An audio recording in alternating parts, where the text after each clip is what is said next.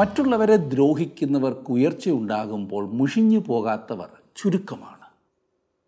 ഇനി കള്ളം പറഞ്ഞും മറ്റുള്ളവരെ ചൂഷണം ചെയ്തും ജീവിക്കുന്നവർ പോലും അന്യായ മാർഗങ്ങളിലൂടെ സമ്പാദിക്കുന്നവരെ കാണുമ്പോൾ കുറ്റം പറയുന്നത് കേട്ടിട്ടില്ലേ? ഇത് ഇന്നോ ഇന്നലെയോ തുടങ്ങിയതല്ല.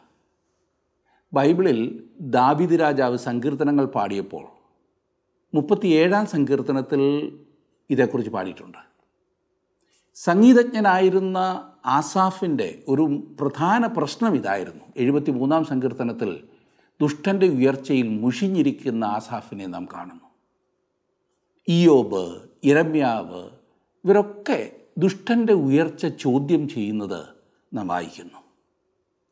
ഇത് ഒരു മുഷിച്ചിലിന് കാരണമായി നാം നമ്മുടെ ജീവിതത്തിൽ കൊണ്ട് നടക്കരുത് എന്ന് ഞാൻ ഓർപ്പിക്കട്ടെ. ഇവരൊക്കെ ദൈവസന്നിധിയിൽ ചെന്നപ്പോൾ അതിന്റെ ഉത്തരം പ്രാപിച്ചു. ഒരു ഉദാഹരണം മുപ്പത്തിയേഴാം സങ്കീർത്തനത്തിന്റെ മുപ്പത്തി അഞ്ചും മുപ്പത്തി ആറും വാക്യങ്ങളിൽ ദാവീദ് പാടിയത് ഞാനൊന്ന് വായിക്കാം. മുപ്പത്തിയേഴാം സങ്കീർത്തനത്തിന്റെ മുപ്പത്തി അഞ്ചും മുപ്പത്തി ആറും വാക്യങ്ങൾ. ദുഷ്ടൻ പ്രബലനായിരിക്കുന്നതും സ്വദേശികമായ പച്ചവൃക്ഷം പോലെ തഴയ്ക്കുന്നതും ഞാൻ കണ്ടിട്ടുണ്ട്. ഞാൻ പിന്നെ അതിലെ പോയപ്പോൾ അവനില്ല. ഞാൻ അന്വേഷിച്ചു. അവനെ കണ്ടതുമില്ല. ഇതാണ് ദുഷ്ടത പ്രവർത്തിക്കുന്നവരുടെ അവസാനം. ഇത് ചരിത്രമാണ്. നാം ഈ ദിവസങ്ങളിൽ പഠിച്ചുകൊണ്ടിരിക്കുന്ന എസ്തേറിന്റെ പുസ്തകത്തിൽ ഒരു നല്ല ഉദാഹരണം നാം കാണുന്നു. ആർക്കും തൊടുവാൻ പോലും സാധിക്കില്ല എന്ന് ചിന്തിച്ച് രാജ്യത്തെ പരമോന്നത സ്ഥാനങ്ങളിൽ വിലസിയിരുന്ന ഹാമാൻ എത്ര പെട്ടെന്നാണ് തകർന്ന് തരിപ്പണമായത്. ദൈവത്തിന്റെ ജനത്തെ ഇല്ലായ്മ ചെയ്യുവാൻ അതും അന്യായ മാർഗങ്ങളിലൂടെ രാജാവിനെ തെറ്റിദ്ധരിപ്പിച്ച് യഹൂദന്മാരെ നശിപ്പിക്കുവാൻ പദ്ധതിയിട്ട ഹാമാൻ. ഭയാനകമായ ഒരു അന്ത്യം അവൻ കാണേണ്ടി വന്നു. ഇതൊരു വലിയ പാഠമായി നാം മനസ്സിലാക്കുവാൻ തീർച്ചയായിട്ടും സമയമെടുക്കണം. പലപ്പോഴും നമുക്ക് ചുറ്റും അനീതിയും അന്യായങ്ങളും കാണുമ്പോൾ നാം അറിയാതെ ചോദിച്ചു പോകും എന്തുകൊണ്ട് ദൈവം ഇതൊക്കെ അനുവദിക്കുന്നു എന്ന്? അതെ അതിലൂടെ വലിയ പാഠങ്ങൾ ദൈവം ദൈവത്തിന്റെ ജനത്തെ പഠിപ്പിക്കുന്നു എന്ന് മാത്രമല്ല ഈ ദുഷ്ടത പ്രവർത്തിക്കുന്നവരെ ഇല്ലായ്മ ചെയ്യുവാൻ അവർ തന്നെ അവസരമൊരുക്കുകയാണ് ചെയ്യുന്നത്. അതെ ഹാമാന്റെ ജീവിതത്തിൽ നാം അതാണ് കാണുന്നത്. ആ അനുഭവം ഹാമാന്റെ ജീവിതത്തിലുണ്ടായ അനുഭവം തന്നെ നമുക്ക് നോക്കാം. എസ്തറിന്റെ പുസ്തകം ഏഴാം അധ്യായം. എന്നോടൊപ്പം എടുത്താട്ടെ എസ്തറിന്റെ പുസ്തകം ഏഴാം അധ്യായം.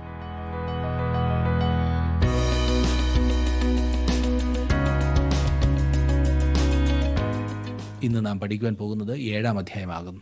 അതിന്റെ ആദ്യത്തെ രണ്ട് വാക്യങ്ങളിൽ നാം വായിക്കുന്നത് അങ്ങനെ രാജാവും ഹാമാനും എസ്തേർ രാജ്ഞിയോടുകൂടെ വിരുന്ന് കഴിവാൻ ചെന്നു. രണ്ടാം ദിവസവും വീഞ്ഞു വിരുന്നിന്റെ സമയത്ത് രാജാവ് എസ്തേറിനോട് എസ്തേർ രാജ്ഞിയെ നിന്റെ അപേക്ഷ എന്ത്? അത് നിനക്ക് ലഭിക്കും. നിന്റെ ആഗ്രഹം എന്ത്? രാജ്യത്തിൽ പാതിയോളമായാലും അത് നിവർത്തിച്ചു തരാം എന്ന് പറഞ്ഞു. നോക്കണേ രാജാവ് ഈ അവസരത്തിൽ എസ്തേറിന് വീണ്ടും കഴിഞ്ഞ ദിവസം നൽകിയ അതേ വാഗ്ദാനം നൽകുന്നു. ഈ അവസരത്തിൽ ഹാമാൻ സമ്മിശ്ര വികാരങ്ങളോടെയാണ് വിരുന്നിന് ചെല്ലുന്നത്. രാജ്ഞി തന്നെ മാത്രം രാജാവിനോടുകൂടെ വിരുന്നിന് ക്ഷണിച്ചിരിക്കുന്നതിൽ അവൻ ആവേശഭരിതനാണ്. എന്നാലും മോർദേക്കായിക്ക് ലഭിച്ച പദവി ഓർക്കുമ്പോൾ അവൻ ആകെ തളർന്നു പോകുന്നു. ഇവനാണ് രാജാവിന്റെ പ്രതിഫലം ലഭിക്കുവാൻ പോകുന്നതെന്ന് എന്തെങ്കിലും ഒരു ഊഹമുണ്ടായിരുന്നെങ്കിൽ ഞാൻ അവന് കാണിച്ചു കൊടുക്കാമായിരുന്നു എന്ന വിധത്തിലാണ് ഹാമാൻ തന്നെ തന്നെ പഴിക്കുന്നത്. മറ്റെല്ലാം എങ്ങനെങ്കിലും സഹിക്കാം. എന്നാൽ മോർധേക്കായിയെ മാനിച്ചത് മാത്രം സഹിക്കുവാൻ കഴിയുന്നില്ല. അവൻ ഉള്ളിലങ്ങനെ തിളച്ച് തിളച്ച് നിൽക്കുകയാണ്. ഈ പറഞ്ഞ സമയം വരെ എന്തുകൊണ്ടാണ് മോർദേക്കായിയെ രാജാവ് മാനിച്ചത് എന്ന വസ്തുത ഹാമാന് മനസ്സിലായിട്ടില്ല. എന്തുകൊണ്ടാണ് തന്നെ ആ ബഹുമാനത്തിന് വേണ്ടി തിരഞ്ഞെടുക്കാതിരുന്നു എന്ന് ഹാമാന് മനസ്സിലായിട്ടില്ല എന്നത്രേ ഞാൻ കരുതുന്നത്. ഇപ്പോൾ എസ്തേർ തന്റെ ധൈര്യം സംഭരിച്ചു. തന്റെ ഹൃദയത്തിലുള്ള കാര്യം പറയുവാനായി രണ്ടാമത്തെ ദിവസം അവൾ തയ്യാറായി നിൽക്കുന്നത് പോലെ തോന്നുന്നു. അവൾക്കത് നേരത്തെ ചെയ്യുവാൻ കഴിയുമായിരുന്നില്ല. എന്നാൽ ഇപ്പോൾ അവൾ അതിന് തയ്യാറാണ്. അവൾ അല്പം ആശങ്കയോടെ തന്നെയാണ് ഇപ്പോഴും ആയിരിക്കുന്നത്. ഇത് വ്യക്തമാണ്. വീണ്ടും ഒരു പ്രാവശ്യം കൂടി രാജാവ് തന്റെ വാഗ്ദാനം രാജ്ഞിയോട് പറയുന്നു. അവൻ ചോദിക്കുന്നത് എസ്തേർ രാജ്ഞിയെ നിന്റെ ആവലാതി എന്താണ്? അത് നിനക്ക് നൽകിത്തരുന്നതാണ്. രാജ്യത്തിന്റെ പകുതിയാകുന്നെങ്കിൽ പോലും അവളുടെ അപേക്ഷ നൽകാം എന്ന് രാജാവ് ഉറപ്പ് നൽകുന്നു. എന്ന് പറഞ്ഞാൽ നിന്റെ ആവലാതിക്ക് നിന്റെ ചോദ്യത്തിന് ആവശ്യത്തിന് മറുപടി നൽകുവാൻ ഞാൻ എല്ലാം ചെയ്യാം എന്നാണ് രാജാവ് പറയുന്നത്. തന്റെ ഹൃദയത്തിലെ ആവലാതി അറിയിക്കുവാൻ എസ്തേറിനോട് ഇത് മൂന്നാം പ്രാവശ്യമാണ് രാജാവ് ആവശ്യപ്പെടുന്നത്. മൂന്നും നാലും വാക്യങ്ങൾ. അതിന് എസ്തേർ രാജ്ഞി രാജാവേ എന്നോട് കൃപയുണ്ടെങ്കിൽ രാജാവിന് തിരുവുള്ളമുണ്ടെങ്കിൽ എന്റെ അപേക്ഷ കേട്ട് എന്റെ ജീവനെയും എന്റെ ആഗ്രഹമോർത്ത് എന്റെ ജനത്തെയും എനിക്ക് നൽകണമേ. ഞങ്ങളെ നശിപ്പിച്ച് കൊന്നുമുടിക്കേണ്ടതിന് എന്നെയും എന്റെ ജനത്തെയും വിറ്റുകളഞ്ഞിരിക്കുന്നുവല്ലോ. എന്നാൽ ഞങ്ങളെ ദാസീദാസന്മാരായി വിറ്റിരുന്നു എങ്കിൽ വൈരിക്ക് രാജാവിന്റെ നഷ്ടത്തിന് തക്ക പ്രതിശാന്തി കൊടുപ്പാൻ കഴിവില്ലെന്ന് വരികിലും ഞാൻ മിണ്ടാതെ ഇരിക്കുമായിരുന്നു എന്നുത്തരം പറഞ്ഞു. ബോംബിട്ടതുപോലെയായില്ലേ? എസ്തേർ സംസാരിച്ചപ്പോൾ ഭയാനകമായൊരു കാര്യമാണ് അവൾ വെളിപ്പെടുത്തിയത്. രാജാവും ഹാമാനും ഒരുപോലെ ഞെട്ടിപ്പോയി കാണും. കാരണം അവർ ഇരുവരും അവളുടെ ജാതിയെക്കുറിച്ച് അറിഞ്ഞിരുന്നില്ല. ആ അവസരത്തെക്കുറിച്ചൊന്ന് ചിന്തിച്ചു നോക്കൂ. അവളുടെ അപേക്ഷ അവളുടെ ജീവനെയും അവളുടെ ജനത്തിന്റെ ജീവനെയും രക്ഷിക്കണമെന്നത്രേ. മോർദയ്ക്കായി എസ്തേറിനെ കൊട്ടാരത്തിൽ കൊണ്ടുവന്നപ്പോഴും അവൾ രാജ്ഞിയായി കഴിഞ്ഞിട്ടും തന്റെ ജാതിയെക്കുറിച്ച് വെളിപ്പെടുത്തരുതെന്ന് അവളോട് പ്രത്യേകം നിർദ്ദേശിച്ചിരുന്നു. അതുകൊണ്ട് എസ്തേർ ഈ സമയം അത്രയും ഈ വസ്തുത ഒളിച്ചു വെച്ചിരുന്നു. അതറിയിക്കേണ്ട സന്ദർഭങ്ങളും കാര്യമായിട്ടുണ്ടായിട്ടില്ല.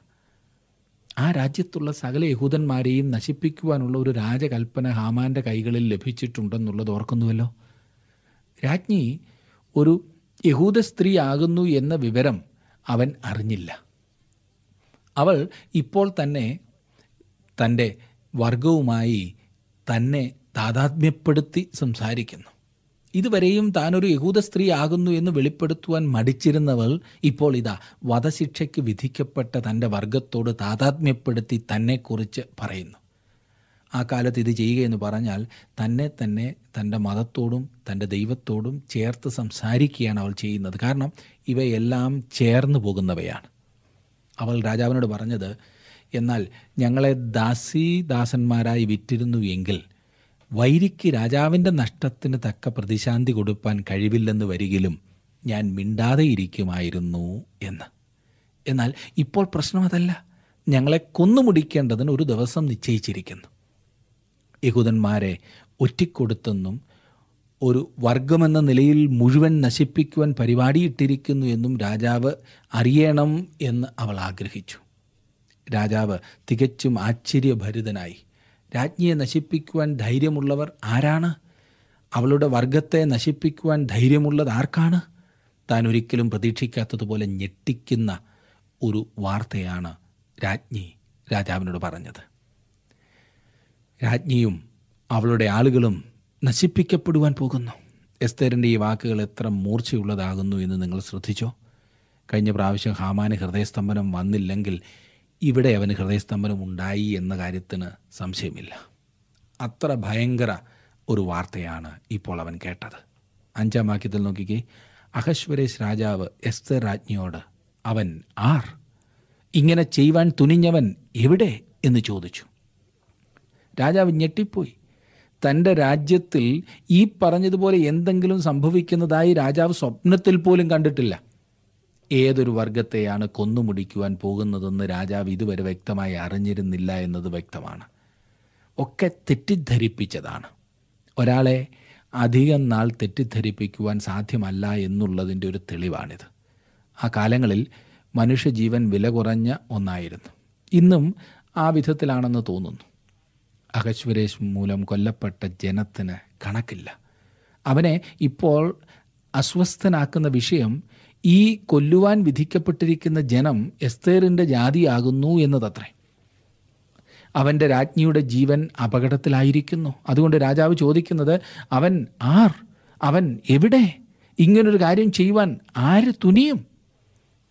വാസ്തവത്തിൽ നടക്കുന്നത് എന്താകുന്നു എന്ന് ഹാമാൻ ഇതുവരെ മനസ്സിലായിട്ടുണ്ടോ എന്ന് ഞാൻ സംശയിക്കുന്നു.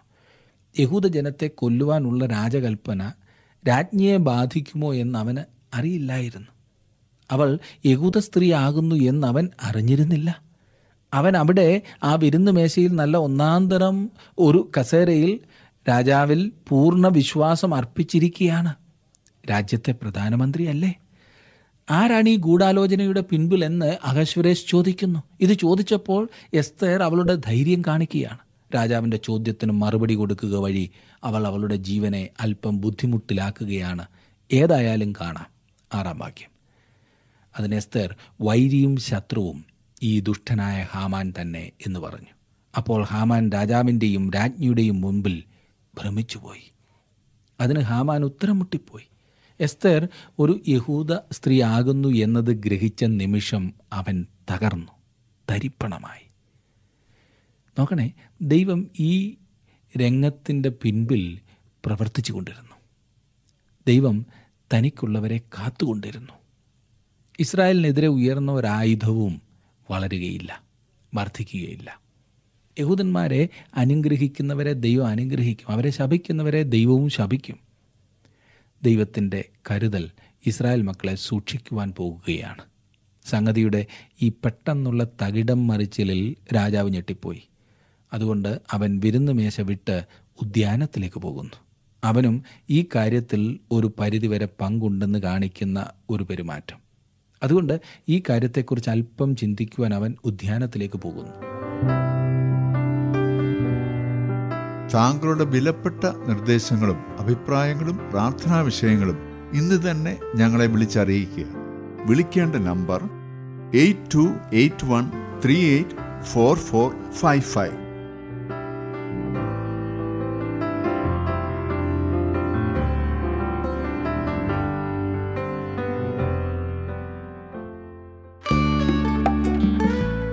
ഇന്നത്തെ പ്രോഗ്രാം താങ്കൾക്ക് ഇഷ്ടപ്പെട്ടുവോ? എങ്കിൽ ഉടൻ തന്നെ ഞങ്ങൾക്കൊരു മിസ് കോൾ തരിക. അടുത്ത വിജയി ഒരുപക്ഷെ താങ്കളായിരിക്കാം.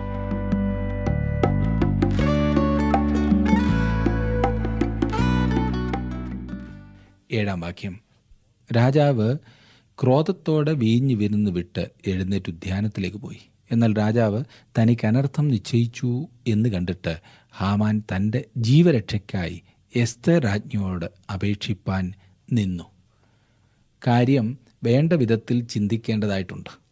അങ്ങനെ ഒരു കാര്യം ഹാമാൻ ചെയ്യുമെന്ന് രാജാവിന് അങ്ങനെ അങ്ങ് വിശ്വസിക്കുവാൻ പ്രയാസമാണ്. എന്നാൽ ഹാമാൻ കാരണം തന്റെ ജീവനായി രാജ്ഞി യാചിക്കുന്നു. രാജാവ് തന്റെ രാജ്ഞിയെ വിശ്വസിച്ചു. അല്പം ശാന്തനാകുവാൻ രാജാവിന് സമയം വേണം എന്ന് ഇവിടെ കാണുന്നു. എങ്കിൽ മാത്രമേ രാജ്ഞിയുടെ സ്ഥിതിയും തന്റെ വിശ്വസ്ത ഉപദേഷ്ടാവും പ്രധാനമന്ത്രിയുമായ ഹാമാന്റെ സ്ഥിതിയും ചിന്തിച്ചൊരു തീരുമാനമെടുക്കുവാൻ രാജാവിന് കഴിയൂ. ചെറിയ കാര്യം അല്ലല്ലോ. കൈകാര്യം ഇപ്പോൾ ചെയ്യേണ്ടി വരുന്നത് വളരെ ഗൗരവമേറിയ കാര്യമാണ്. രാജാവ് ഉദ്യാനത്തിൽ നടന്നുകൊണ്ടിരുന്നപ്പോൾ ഹാമാൻ തന്റെ ജീവനെ രക്ഷിക്കുന്നതിനായി രാജ്ഞിയോട് ആവശ്യപ്പെടുവാൻ അവളുടെ അടുത്ത് നിന്നു. നോക്കണേ മറ്റുള്ളവരെ കൊല്ലുവാൻ ഒരു ദാക്ഷിണ്യവും ഇല്ലാതെ ചോദിച്ചിരുന്ന ഈ മനുഷ്യൻ ഇപ്പോൾ ഒരു അടിമയെപ്പോലെ ഒരു നായയെപ്പോലെ രാജ്ഞിയുടെ കാൽക്കൽ വീണ് കിടന്ന് കരയുകയാണ്. അതെ രാജാവ് ഈ കാര്യം അങ്ങനെ അങ്ങ് തള്ളിക്കളയുവാൻ പോകുന്നില്ല എന്നും തനിക്കെതിരെ ദോഷം നിശ്ചയിച്ചു എന്നും അവൻ മനസ്സിലാക്കുന്നു. അതുകൊണ്ട് അവന് രക്ഷപ്പെടുവാനുള്ള ഒരേ ഒരു ആശ മാർഗം രാജ്ഞി മാത്രമാകുന്നു എന്നവൻ ഗ്രഹിച്ചു. അവൻ ഭയത്താൽ ഭ്രാന്ത് പിടിച്ചതുപോലെയായി. അതുകൊണ്ട് അവൻ തന്റെ മുട്ടിന്മേൽ നിന്ന് തന്റെ ജീവന് വേണ്ടി കേണപേക്ഷിക്കുകയാണ്. ആ രംഗം ഒന്ന് ചിന്തിച്ചു നോക്കൂ. ഭയങ്കരം തന്നെ ഇല്ലേ? ഭയങ്കരം തന്നെ. അത് പലപ്പോഴും നാം മറ്റുള്ളവർക്ക് ചെയ്യുന്ന ദ്രോഹം ആരെങ്കിലും നമുക്ക് ചെയ്താൽ എത്രമാത്രം നാം ദുഃഖിക്കും. നമുക്കൊക്കെ എന്തുമാത്രം ഭ്രാന്ത് പിടിക്കും ഇല്ലേ? എട്ടാം വാക്യം.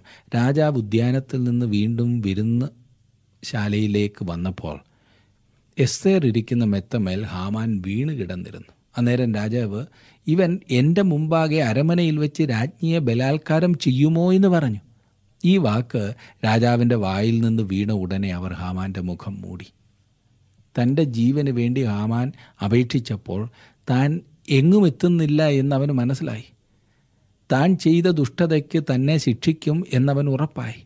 അതുകൊണ്ട് അവൻ തന്റെ ഭ്രാന്തിൽ രാജ്ഞിയുടെ മെത്തയിൽ വീണ് കിടന്ന് യാചിക്കുവാൻ തുടങ്ങി. ഏതാണ്ട് ഇതേ സമയത്ത് രാജാവ് ഉദ്യാനത്തിൽ നിന്നും മടങ്ങി വരുന്നു. ഹാമാനെ ആ നിലയിൽ കണ്ടപ്പോൾ രാജാവ് ചോദിച്ചത് ഇവൻ എന്റെ മുമ്പാകെ അരമനയിൽ വെച്ച് രാജ്ഞിയെ ബലാത്കാരം ചെയ്യുമോ എന്നത്രേ? നോക്കണേ ഭീരുവായ ഹാമാൻ എന്തു ചെയ്യണമെന്നറിയാതെ സ്തംഭിച്ചു നിൽക്കുകയാണ്. എന്തൊരു കാഴ്ച. ഭയാനകമായിരിക്കുന്നില്ലേ?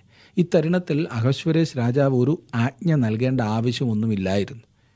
അവൻ ഉദ്യാനത്തിൽ നിന്ന് മടങ്ങി വന്നപ്പോൾ എന്താണ് സംഭവിക്കുന്നതെന്ന് മനസ്സിലാക്കി ഒരു പ്രസ്താവന നടത്തി. ബാക്കി എന്താണ് ചെയ്യേണ്ടത് എന്ന് നിന്നിരുന്ന ഷണ്ണന്മാർക്കറിയാമായിരുന്നു അവിടുത്തെ പരിചയം അല്ലെങ്കിൽ അതിനു മുൻപേയുള്ള ആജ്ഞകളൊക്കെ മതിയായതായിരുന്നു. രാജാവ് സംസാരിക്കുന്നത് വരെ ഭൃത്യന്മാർ അനങ്ങിയില്ല എന്നത് രസകരമായിരിക്കുന്നു. അവർ അതെല്ലാം കണ്ടുകൊണ്ട് മാറി നിൽക്കുകയായിരുന്നു. രാജ്ഞി ഇതുവരെ സഹായത്തിനായി അഭ്യർത്ഥിച്ചിരുന്നില്ല.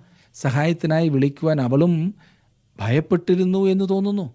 എന്നാൽ രാജാവ് സംസാരിച്ചപ്പോൾ അവിടെ തയ്യാറായി നിന്ന ഭൃത്യന്മാർ ഹാമാനെ എടുത്തു. അവർ അവനെ വീട്ടു തടങ്കലിൽ വെച്ചു. ഒൻപത് മുതലുള്ള വാക്യങ്ങൾ. അപ്പോൾ രാജാവിന്റെ ഷണ്ണന്മാരിൽ ഒരുത്തനായ ഹർബോന ഇതാ രാജാവിന്റെ നന്മയ്ക്കായി സംസാരിച്ച മോർദേക്കായിക്ക് ഹാമാൻ ഉണ്ടാക്കിയതായി അൻപത് മുഴം ഉയരമുള്ള കഴുമരം ഹാമാന്റെ വീട്ടിൽ നിൽക്കുന്നു എന്ന് രാജസന്നിധിയിൽ ബോധിപ്പിച്ചു. അതിന്മേൽ തന്നെ അവനെ തൂക്കിക്കളവീൻ എന്ന് രാജാവ് കൽപ്പിച്ചു. അവർ ഹാമാനെ അവൻ മോർദേക്കായിക്ക് വേണ്ടി നാട്ടിയിരുന്ന കഴുമരത്തിന്മേൽ തന്നെ തൂക്കിക്കളഞ്ഞു. അങ്ങനെ രാജാവിന്റെ ക്രോധം ശമിച്ചു. രാജാവ് സമയമൊട്ടും പാഴാക്കിയില്ല. അറസ്റ്റ് ചെയ്യുവാൻ അധികാരമുള്ള ആൾ മാത്രമായിരുന്നില്ല. രാജാവ് സുപ്രീം കോർട്ടും കൂടിയായിരുന്നു. മോർദേക്കായ്ക്ക് വേണ്ടി ഹാമാൻ ഒരുക്കിയിരുന്ന അതേ കഴുമരത്തിൽ ആ രാത്രി തന്നെ ഹാമാനെ തൂക്കി. ഈ കാലത്തായിരുന്നെങ്കിൽ അവൻ കേസ് പറഞ്ഞ് ഒടുവിൽ വെറുതെ വിടുന്ന ഒരു തമാശ കണ്ടേനെ. എന്നാൽ ഇവിടെ ശിക്ഷ ഉടനെ ലഭിച്ചു. ദൈവവചനത്തിൽ ആദ്യോടന്തം കാണപ്പെടുന്ന ഒരു വലിയ സത്യത്തിന്റെ വെളിപ്പാടാണ് നാം ഇവിടെ കാണുന്നത്. വിശ്വാസികൾക്കായി പൗലോസ് ഈ സത്യം ഗലാത്യ ലേഖനം ആറാം അധ്യായത്തിന്റെ ഏഴാം വാക്യത്തിൽ പറഞ്ഞിരിക്കുന്നത് ഇപ്രകാരമാണ്. വഞ്ചനപ്പെടാതിരിപ്പീൻ ദൈവത്തെ പരിഹസിച്ചുകൂടാ മനുഷ്യൻ വിതയ്ക്കുന്നത് തന്നെ കൊയ്യും. ഒരു നിരപരാധിയായ മനുഷ്യനെ തൂക്കുവാൻ ഹാമാൻ ഒരുക്കിയ അതേ കഴുമരത്തിൽ ഹാമാൻ തൂക്കപ്പെട്ടു എന്നുള്ളത് രസകരമായ കാര്യമല്ലേ? യാക്കോബിന് ഈ അനുഭവം ഉണ്ടായിട്ടുണ്ട്. അവൻ അവന്റെ പിതാവിനെ വഞ്ചിച്ചു. അവൻ കൗശലക്കാരനായ ഒരു കുട്ടിയായിരുന്നു. അവൻ ഏശാവിന്റെ വസ്ത്രം ധരിച്ചു. വൃദ്ധനായ ഇസഹാക്ക് വസ്ത്രത്തിന്റെ മണം പിടിച്ചിട്ട് പറഞ്ഞു ഇതെന്റെ മകൻ ഏശാവിന്റെ അതേ മണമാകുന്നു എന്ന്. ആട്ടിൻതോൽ കൈകളിൽ വെച്ച് കെട്ടിയ യാക്കോബിനെ സ്പർശിച്ചു നോക്കിയിട്ട് ഇസഹാക്ക് പറഞ്ഞു തൊട്ടിട്ടും ഏശാവിനെ പോലെ ഉണ്ട് എന്ന്. താൻ ബുദ്ധിമാനാണെന്ന് യാക്കോബ് ചിന്തിച്ചു. കണ്ടില്ലേ? അപ്പനെ കളിപ്പിച്ചു ജ്യേഷ്ഠനെ കളിപ്പിച്ചു എല്ലാവരെയും കളിപ്പിച്ചു. അവൻ ദൈവത്തിന്റെ മനുഷ്യനായിരുന്നു. എന്നാൽ ഈ പറഞ്ഞ വഞ്ചന കൊണ്ട് അവൻ രക്ഷപ്പെടുവാൻ ദൈവം അനുവദിക്കുകയില്ല. യാക്കോബിന് പ്രായമായി. അങ്ങനെ അവൻ തന്റെ പ്രായാധിക്യത്തിലിരിക്കുന്ന അവസരത്തിൽ അവന്റെ മക്കളിൽ ചിലർ പല വർണങ്ങളുള്ള ഒരു ഉടുപ്പ് രക്തത്തിൽ മുക്കി അവന്റെ അടുക്കൽ കൊണ്ടുവന്നിട്ട് ചോദിച്ചു ഇത് നിന്റെ മകന്റെ ഉടുപ്പാണോ? എന്ന്. വൃദ്ധനായ യാക്കോബ് തകർന്നിരുന്ന് കരഞ്ഞു. അവനും വഞ്ചിക്കപ്പെട്ടു. അതെ മനുഷ്യൻ വിതയ്ക്കുന്നത് തന്നെ കൊയ്യും. മറക്കരുത്. മനുഷ്യൻ വിതയ്ക്കുന്നത് തന്നെ അവൻ കൊയ്യും. ദൈവത്തെ പരിഹസിച്ചുകൂടാ. ഈ മനുഷ്യൻ ഹാമാൻ ഇതേ കാര്യമാണ് അനുഭവിക്കുന്നത്. അവൻ അതല്പം കഠിനമായി പഠിച്ചു എന്ന് മാത്രം. ഇവിടെ ഇതാ ഒരു മനുഷ്യൻ വിരുന്നിന് പോയി അവിടെ നിന്നും കഴിമരത്തിലേക്ക് പോകുന്നു. അതും സാധാരണ വിരുന്നിനല്ല രാജ്ഞി ഒരുക്കിയ വിരുന്നിന്. അതും സാധാരണക്കാരുടെ കൂടെ അല്ല പോയത് രാജാവിന്റെ കൂടെ. സങ്കീർത്തനം മുപ്പത്തിയേഴിന് മുപ്പത്തി അഞ്ചും മുപ്പത്തി ആറും വാക്യങ്ങളിൽ നാം വായിക്കുന്നത് ദുഷ്ടൻ പ്രബലനായിരിക്കുന്നതും സ്വദേശീയമായ പച്ചവൃക്ഷം പോലെ തഴയ്ക്കുന്നതും ഞാൻ കണ്ടിട്ടുണ്ട്. ഞാൻ പിന്നെ അതിലെ പോയപ്പോൾ അവനില്ല. ഞാൻ അന്വേഷിച്ചു അവനെ കണ്ടതുമില്ല. സങ്കീർത്തക്കാരൻ പറയുന്നത് നാം പ്രത്യേകം ശ്രദ്ധിക്കണം. ഇത് രസമായിരിക്കുന്നില്ലേ? ചെറിയ മനുഷ്യ നിനക്ക് തോന്നിയതുപോലെ ആകാം. ഒരു വില്ലനാകുവാനാണ് താങ്കളുടെ താല്പര്യമെങ്കിൽ അങ്ങനെ തന്നെയാകാം. താങ്കളുടെ ജീവിതത്തെക്കുറിച്ചുള്ള ദൈവിക പ്ലാനിനും പദ്ധതിക്കും എതിരായി താങ്കൾക്ക് ഓടാവുന്നതാണ്. എന്നാൽ താങ്കൾ ദൈവത്തെ തോൽപ്പിക്കില്ല എന്ന കാര്യം മറക്കരുത്. കാരണം താങ്കൾ ഈ അവസ്ഥയിൽ നിന്നും വെളിയിൽ വരുവാൻ പോവുകയാണ്. അതാണ് ഹാമാന് സംഭവിച്ചത്. പാപികൾ എന്ന നിലയ്ക്ക് താങ്കളും ഞാനും ദൈവം മുൻപാകെ കുറ്റക്കാരായി നിൽക്കുന്നു. ഹാമാന് ലഭിച്ച അതേ വിധിയാണ് നമുക്ക് ലഭിക്കേണ്ടത്. താങ്കൾ പറഞ്ഞെന്ന് വന്നേക്കാം. അതുപോലെ ഒരു കുറ്റം ഞാൻ ഒരിക്കലും ചെയ്തിട്ടില്ലല്ലോ എന്ന്. താങ്കൾ ചെയ്തെന്ന് ആരാണ് പറഞ്ഞത്? ഞാൻ പറഞ്ഞില്ലല്ലോ. എന്നാൽ ആ മനുഷ്യനുണ്ടായിരുന്ന അതേ മനുഷ്യ സ്വഭാവമാണ് താങ്കൾക്കും എനിക്കുമുള്ളത്. ദൈവത്തോട് മറുതലിക്കുന്ന ദൈവത്തെ എതിർക്കുന്ന സ്വഭാവം. ആ അവസ്ഥയിൽ താങ്കൾ അതിക്രമങ്ങളിലും പാപങ്ങളിലും മരിച്ചിരുന്ന അവസ്ഥയിൽ ക്രിസ്തു താങ്കൾക്കായി മരിച്ചു. താങ്കളുടെ സ്ഥാനം ക്രൂശന്മേൽ ക്രിസ്തു ഏറ്റു. അതെ പ്രിയ സുഹൃത്തെ താങ്കൾ അവനെ ആശ്രയിക്കുമെങ്കിൽ അവിടുന്ന് താങ്കളുടെ രക്ഷകനായിരിക്കും. പിന്നെ ഒന്നും ഭയപ്പെടേണ്ടതായിട്ടില്ല. നാം അവനിൽ ആശ്രയിച്ച് മുൻപോട്ട് പോകുമ്പോൾ അവൻ നമ്മെ സഹായിക്കുവാൻ മതിയായവനാണ്. അല്ല മറ്റുള്ളവർക്ക് എങ്ങനെങ്കിലും ദോഷം സംഭവിക്കുവാൻ വേണ്ടി നാം നമ്മുടെ സമയവും നമ്മുടെ കഴിവുകളും ഉപയോഗിച്ചാൽ അത് മറ്റുള്ളവർക്ക് ദോഷമായി തീരില്ല എന്ന് മാത്രമല്ല അത് നമുക്ക് വിനയായി തീരും. നമ്മെ അത് ഒടുക്കിക്കളയും. മറന്നു പോകരുത്. മറ്റുള്ളവർക്ക് ദോഷമാകണമെന്ന് നാം ചിന്തിച്ച് പ്ലാൻ ചെയ്യുന്നവ നമ്മെ നശിപ്പിക്കും എന്ന് മറക്കരുത്. മറ്റുള്ളവർക്ക് നന്മ മാത്രം ആഗ്രഹിച്ചുകൊണ്ട് വേണം നാം ജീവിക്കുവാൻ. അതാണ് ക്രിസ്തു കാണിച്ച മാതൃക. എത്ര മനോഹരമായ പാഠങ്ങളാണ് ദൈവവചനം നമ്മെ പഠിപ്പിക്കുന്നത്. നമുക്കതനുസരിച്ച് ദൈവഹിതപ്രകാരം ജീവിപ്പാൻ സമർപ്പിക്കാം. ദൈവം നിങ്ങളെ അനുഗ്രഹിക്കേണ്ടതിനായി പ്രാർത്ഥിക്കുന്നു. അടുത്ത ക്ലാസ്സിൽ കാണുന്നത് വരെ ദൈവ സാന്നിധ്യം നിങ്ങളോട് കൂടെ ഉണ്ടായിരിക്കുമാറാകട്ടെ. പ്രേക്ഷകരുടെ പ്രത്യേക ശ്രദ്ധയ്ക്ക് ട്രാൻസ് വേൾഡ് റേഡിയോ ഇന്ത്യയുടെ രണ്ടായിരത്തി ഇരുപത്തി മൂന്നിലെ ബൈബിൾ കിസ് എസ്ര നെഹമ്യാവ് എസ്തർ എന്നീ പുസ്തകങ്ങളെ ആധാരമാക്കി പതിനാറ് ഭാഷകളിൽ സെപ്റ്റംബർ മാസം പതിനേഴാം തീയതി ഞായറാഴ്ച രണ്ട് മുപ്പത് പി എം മുതൽ നാല് പി എം വരെ നടത്തപ്പെടുന്നതാണ്. പഠന പുസ്തകം ലഭ്യമാണ്. കൂടുതൽ വിവരങ്ങൾക്ക് സ്ക്രീനിൽ കാണുന്ന നമ്പറുകളിൽ ബന്ധപ്പെടാവുന്നതാണ്.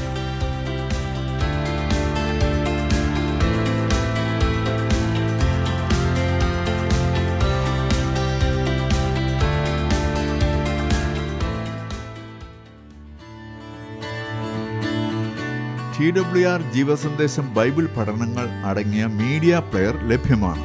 ഇത് ആവശ്യമുള്ളവർ സ്ക്രീനിൽ കാണുന്ന നമ്പറുകളിൽ ഞങ്ങളുമായി ബന്ധപ്പെടുക.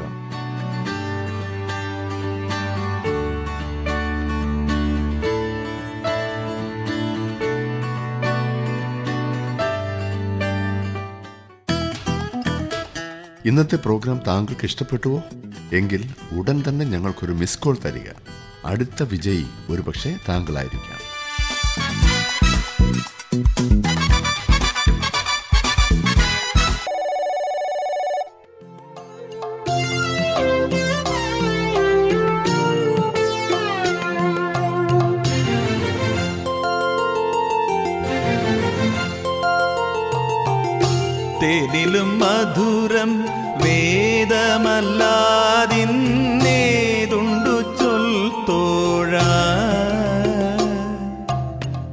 തേനിലും മധുരം വേദമല്ലാതിന്നേതുണ്ടു ചൊൽത്തോഴ നീ സശ്രദ്ധമിതിലെ സത്യങ്ങൾ വായിച്ചു ധ്യാനിക്കുകൻ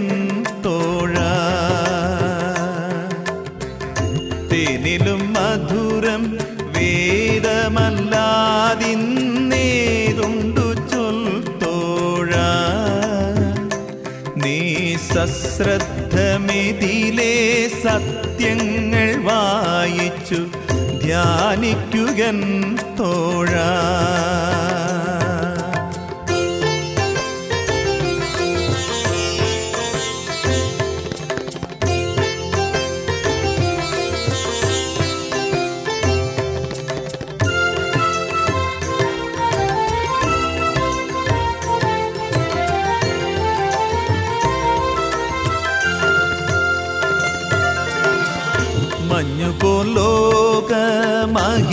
മഹിമകൾ മുഴുവൻ മാഞ്ഞിടുമെൻ തോഴ. ദിവ്യരഞ്ജിത വചനം വഞ്ചിതമാക ഫലം പൊഴിക്കും തോഴ. മഞ്ഞുപോലോക മഹിമകൾ മുഴുവൻ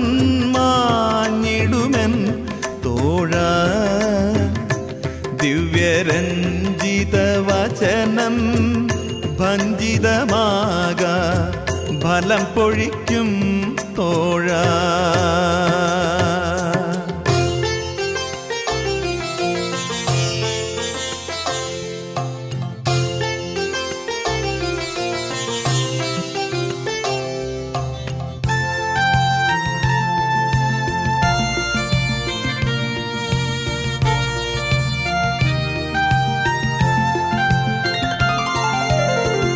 തേനോടു തേൻ കൂടതിലെ നൽ തെളിതേനിതിനു സമമോ തോഴാ ദിവ്യ തിരുവചനം നിൻ ദുരിതമകറ്റാൻ വഴി പറയും തോഴാ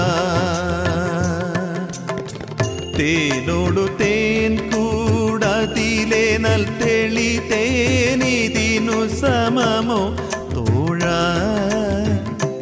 ദിവ്യ തിരുവചനം നിൻ ദുരിതമകറ്റാൻ വഴി പറയും തോഴ